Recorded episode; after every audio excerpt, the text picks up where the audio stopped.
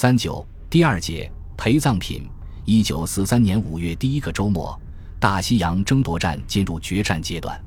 英国海军情报部突然获悉，已升任德国海军总司令的邓尼茨把四个狼群派到了黑窟，组成了一道道巡逻线，企图截杀盟国东行的 HS 一二百三十七快速护航运输队和 SC 一七慢速护航运输队，重演攻杀 SC 一一百二十九护航队的悲剧。在北大西洋上，有一大片水域是岸基飞机无法到达的地方，反潜战专家称之为北大西洋白区。邓尼茨见逢生区，常让狼群到这一带兴风作浪，杀戮商船。海员一提到空白区就心惊胆战，咒它是商船的公墓，是一座恐怖的黑窟。以往护航运输队一旦得知狼群挡道，便会千方百计改变航向，绕道躲避。可是这一次情况不同，海军部认为英国已经渡过了难关，目前。护航舰只大批服役，舰上装备了先进的高频无线电测向仪、厘米波雷达和刺猬式深水炸弹，声纳性能也有长足进步。加上超远程飞机和护航航空母舰服役，空白区已不复存在了。反潜兵力绝非稀比，因此没有必要躲避狼群。事实上，面前如此众多的敌艇，也几无避开的可能。唯一的选择是。强行突破敌艇的巡逻，在黑窟杀开一条血路，摧毁狼群的封锁，把北大西洋战场的主动权夺到自己手中。在此作战思想指导下，海军部命令 HS 一二百三十七和 SCE 幺二零护航运输队按既定的航线向黑窟挺进。五月十一日下午，SCE 一百二十九慢速护航运输队驶离纽芬兰岛大约六百海里，进入黑窟。护航舰队兵力编成有两艘驱逐舰和五艘护卫舰，司令唐纳德·麦金大尔海军上校，旗舰为赫斯佩坦斯号驱逐舰。麦金泰尔是一位反潜老手，十七年前，他作为一名中尉军官被分配到一艘驱逐舰上服役。驱逐舰舰长参加过第一次世界大战，经验非常丰富，这使他一开始就受到了良好的训练。除学到一身过硬的操舰本领外，还能在漆黑的海面上识别出其他军舰的暗影，并根据舰首和舰尾波浪闪现的微光，判断出那艘军舰的航向和航速。不久，他被提升为上尉，并调到皇家海军飞行队学飞行，驾驶战斗机。一场大病结束了他的飞行生涯，他不后悔这段时间获得的导航知识。对他当猎前舰舰长大有裨益，几次与狂风恶浪搏斗，他都化险为夷。在波特兰海军反潜学校，他以极大的兴趣学习猎潜技术，曾经得到著名声纳专家约克安德森教授的亲自指点。战争爆发时，他已当了将近三年的驱逐舰舰长，他的非同寻常的经历使他身手不凡。一九四一年三月。他指挥五艘驱逐舰和两艘护卫舰为 HS 一幺幺二护航运输队护航，在一场激烈的较量中，一举击沉了德国人的两艘王牌艇 U 一一百号潜艇和 U 一九十九号潜艇艇长奥托。在英国海军反潜部队里，他是一个颇具传奇色彩的英雄人物。这时，麦金泰尔正站在赫斯佩鲁斯号的舰桥上，眺望着前方波涛汹涌的洋面。水天线处，数十艘商船排成了一个巨大的长方形阵列，阵列分八路纵队，各队间距九百数，前后五行，每行间隔五百四十米，一路浩浩荡荡，以不到十节的航速在齐头向东推进。忽然，驱逐舰上警铃响起，高频无线电测向一侧向兵报告，远处发现敌艇。这是一个错误的报告。侧向兵误判了波长，忽略了视觉信号上的毛边，致使一艘德国潜艇突破了护航舰只的警戒，逼近了船队。十八时整，船队里传来了几声巨响，安第冈号和格雷多号遭鱼雷攻击，浓烟腾起，舱室大量进水，两船开始下沉，桅杆上挂起了红色遇难信号。一些商船纷纷朝空中发射红色和黄色信号弹，向护航舰指告警。麦金泰尔当即命令救生船梅尔罗斯艾比号向安第冈号和格雷多号靠拢，抢救遇难船员，同时令四艘护卫舰脱离编队追逐敌艇，轮番实施深水炸弹攻击敌艇。自他担任护航司令以来，还是头一次。警铃声大作，又传来了高频无线电侧向一侧向兵的报告，在 SC 一一百二十九护航运输队尾部方向发现艇群。按以往经验，狼群在夜幕降临之后才实施集群攻击。现在日晖未尽，对手就大举逼近，他感到事态严重，时间刻不容缓。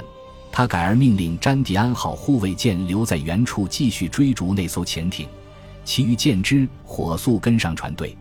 夜幕降临，赫斯佩鲁斯号驱逐舰全速向前，很快占据了有利位置，在船队后方走之字航线。麦金泰尔判断，这是今晚敌艇的主攻方向。如果攻击时间在明天，敌艇会急速超越船队，在前方占据攻击阵位。乔治。他叫着值日官，命令各部门骨干进入站位，告诉雷达兵注意搜索尾部海域。海图市里，航海长 L. 斯坦利当值；声纳市里，军事长考斯特当值。尾甲板上，枪炮长普里特查德已做好深弹攻击准备。几乎人人都明白，一场殊死的搏斗迫在眉睫。麦金泰尔端起了一杯速溶可可，想提提神。就在这时，传来了雷达室发现目标的报告，方位二百三十度，距离五海里，跟踪目标。他大声下令，全舰战斗警报大作，赫斯佩鲁斯号劈波斩浪，向目标猛扑过去。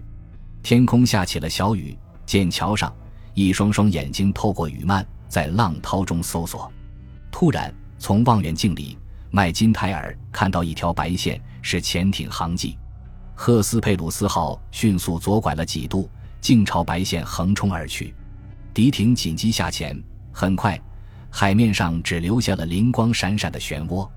驱逐舰刚冲到漩涡上方，麦金泰尔便下令攻击：头身弹，潜定身。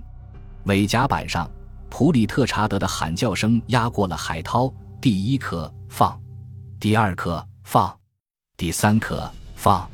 驱逐舰高速冲过了下潜点，尾部深水炸弹连续爆炸，水柱暴躁的直耸起来，顷刻间又哗啦啦的跌碎在浪谷里。麦金泰尔认定攻击命中，敌艇至少受了重伤。为了不给对手以喘息之机，他决计以速雷不及掩耳之势在于攻击。赫斯佩鲁斯号减速行驶，以变声纳重新捕捉目标。果然。声纳军士考斯特报告：敌艇在下沉。他命令驱逐舰转向，扑向敌艇，同时令普里行查德将深水炸弹改为最大定身，并加一颗一吨重的深弹。水兵们像一群不知疲倦的机器人，以最快的速度往投弹架上装弹。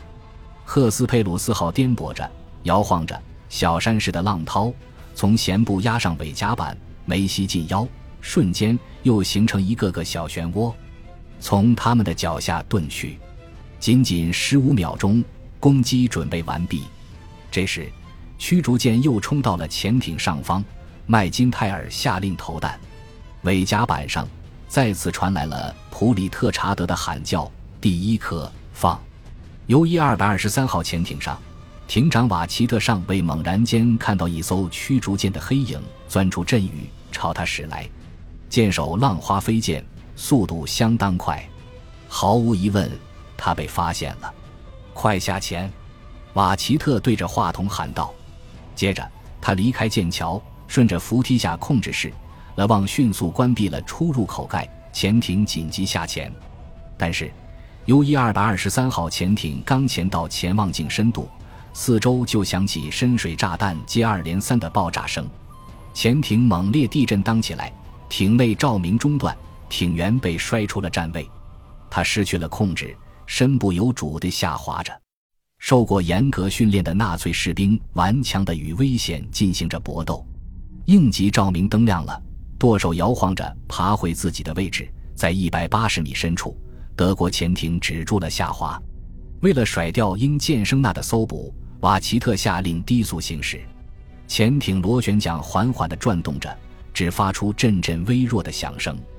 控制室内一片死寂。借助水听器，瓦奇特听到了鹰舰逐渐放大的音量，表明猎手已死死地盯上了他，正卷土重来，准备进行第二次攻击。敌舰冲到了潜艇上方，螺旋桨噪音大得怕人。当深水炸弹接连下落的时候，艇员们仿佛是在等候死神的判决，时间显得特别长。约莫一分多钟，一连串灾难性的爆炸发生了。